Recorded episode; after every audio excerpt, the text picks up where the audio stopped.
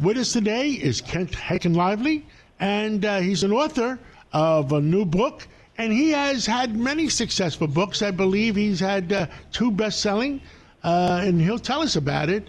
And the, the, the one we're talking about today is about the fall of CNN. Uh, Kent, tell us about your uh, your history, about the books you have written. So this is my third book with a Project Veritas whistleblower, and James O'Keefe was kind enough to write the foreword to this book. It's called This Was CNN How Sex, Lies, and Spies Undid the World's Worst News Network. It starts with the story of Cary Poarch, who is a Project Veritas whistleblower. He went to work for CNN as a satellite uplink technician, meaning he's the guy who gets the news van ready to go to breaking stories. He started working for CNN as a Bernie Sanders supporter. So he was a Bernie bro going into CNN. The first big job he was supposed to do for them was to drive the truck to Charlottesville.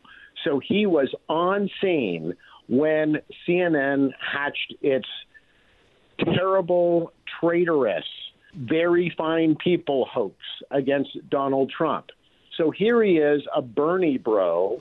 He's watching everything unravel in real time. He sees that Trump says what any American president should say in a time of crisis. And then he watches as CNN twist his words. And to talk a little bit about CNN during this time, literally a half an hour before that nutcase drove into the crowd of protesters, who did CNN have on its screens for an extended interview? But David Duke, the former grand wizard of the Ku Klux Klan. So if there was anybody hyping the violence, it was CNN, and this really disgusted uh, Cary Poarch, and uh, that was the first thing that got him thinking that something wasn't right at CNN. He continued to watch with a jaded eye, and this eventually led him to Project Veritas. I remember when Ted Turner founded CNN in 1980. I mean, that's uh, he had his own peculiarities, but I thought he tried to be fair and square. At what point did CNN go wrong?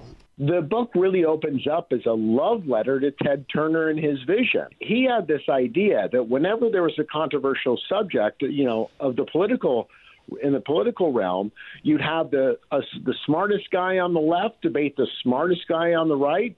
They'd go at it for 15, 20 minutes, and then you let the audience decide. So he was a definite lefty you know, really kind of a damaged human being in a lot of ways, but he did some remarkable things. And I think what people don't realize that in about 2003, Ted Turner was pushed out of CNN. Uh, Time Warner Warner came in and bought it, and he was promised all these sorts of things that he'd have influence, but they they never gave it to him, and so he's effectively been silenced. And I think 2003, 2004 is when the drift started to happen at CNN. I remember those days. I remember, t- you say the word Time Warner. Uh, Nick Nicholas was the head, uh, the CEO of Time. And when they merged, they got rid of, t- you know, Nick Nicholas, and I guess they got rid of uh, uh, Ted Turner after that.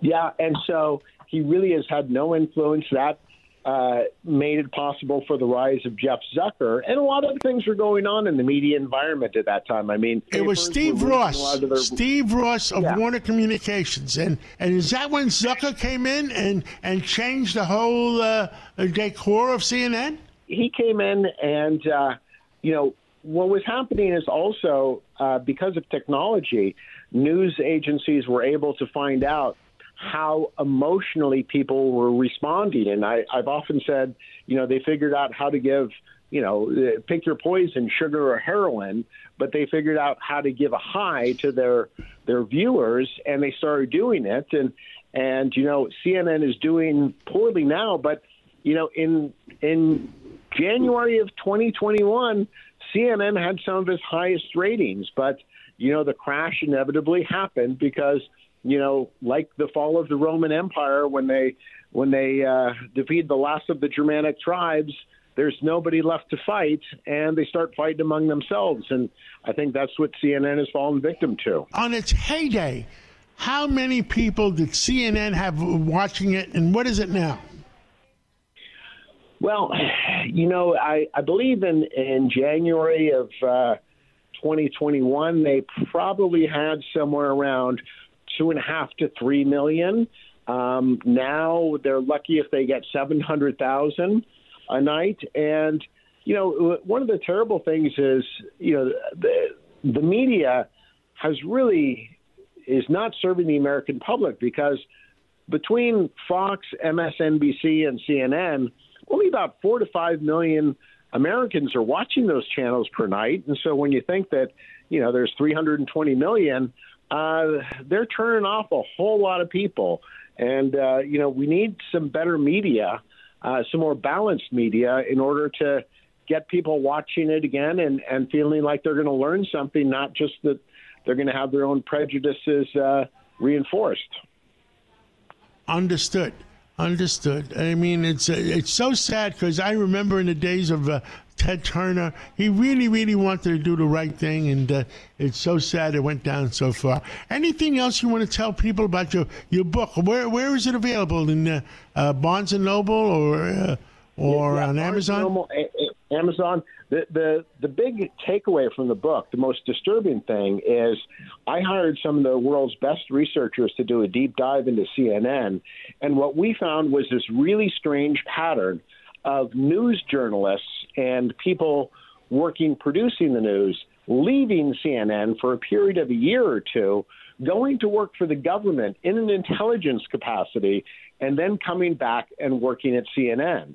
And so uh, the most prominent of these was um, Jim Sciutto, who's an anchor and national security correspondent. He left for a year and a half to become uh, chief of staff at the U.S. Embassy in Beijing, China, and special advisor to Ambassador Gary Locke. And you say to yourself, well, how can a newsman go to work for a government, sign secrecy oaths with the government, and then we're supposed to believe that he comes back and is an independent journalist. And, you know, for, for people like me who are a little bit older who remember things like Operation Mockingbird, which was something that, you know, the lefties in the 70s were talking about when over 400 journalists were on the pay of the CIA. Uh, the question today is how much are the intelligence agencies influencing news organizations like CNN? All I can say, is more than you think. Yeah, well, it's kind of funny. We identify 21 individuals and give their backgrounds, and these are from their own self reported sources. So maybe I've just identified the 21 stupidest intelligence agents in our entire government.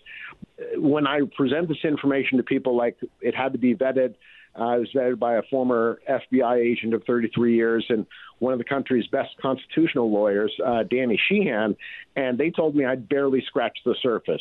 You barely scratched the surface. Media. Thank yep. you so much, uh, Kent. We, we we hope to talk to you again real soon, and and uh, when you re, when you do your next book, I look forward to talking to you. All right. Thanks so much. Thank you. This is Greg Kelly for Priority Gold. What does it mean to be America's precious metals dealer? It means that you're in touch with the hearts and minds of those who love this country, value our freedom, and want to protect the future. Priority Gold is that precious metals dealer. They've helped thousands of Americans back their retirement with solid gold and silver. Call Priority Gold at 888 506 6439. Receive free shipping, free storage, a free investment guide, and one of the best purchase experiences in the industry. Call now or go to prioritygold.com. Handling legal matters is stressful. So, let the law offices of Frank Bruno Jr. provide you with the insightful counsel you deserve. The law offices of Frank Bruno Jr. has successfully handled thousands of cases for 25 plus years. They focus on elder law and estate planning, but are equipped to navigate you through all stages of family law and divorce to real estate law and probate. The law offices of Frank Bruno. Call 718 418 5000 or visit them at frankbrunolaw.com. That's frankbrunolaw.com. Frank Bruno. He's your numero uno.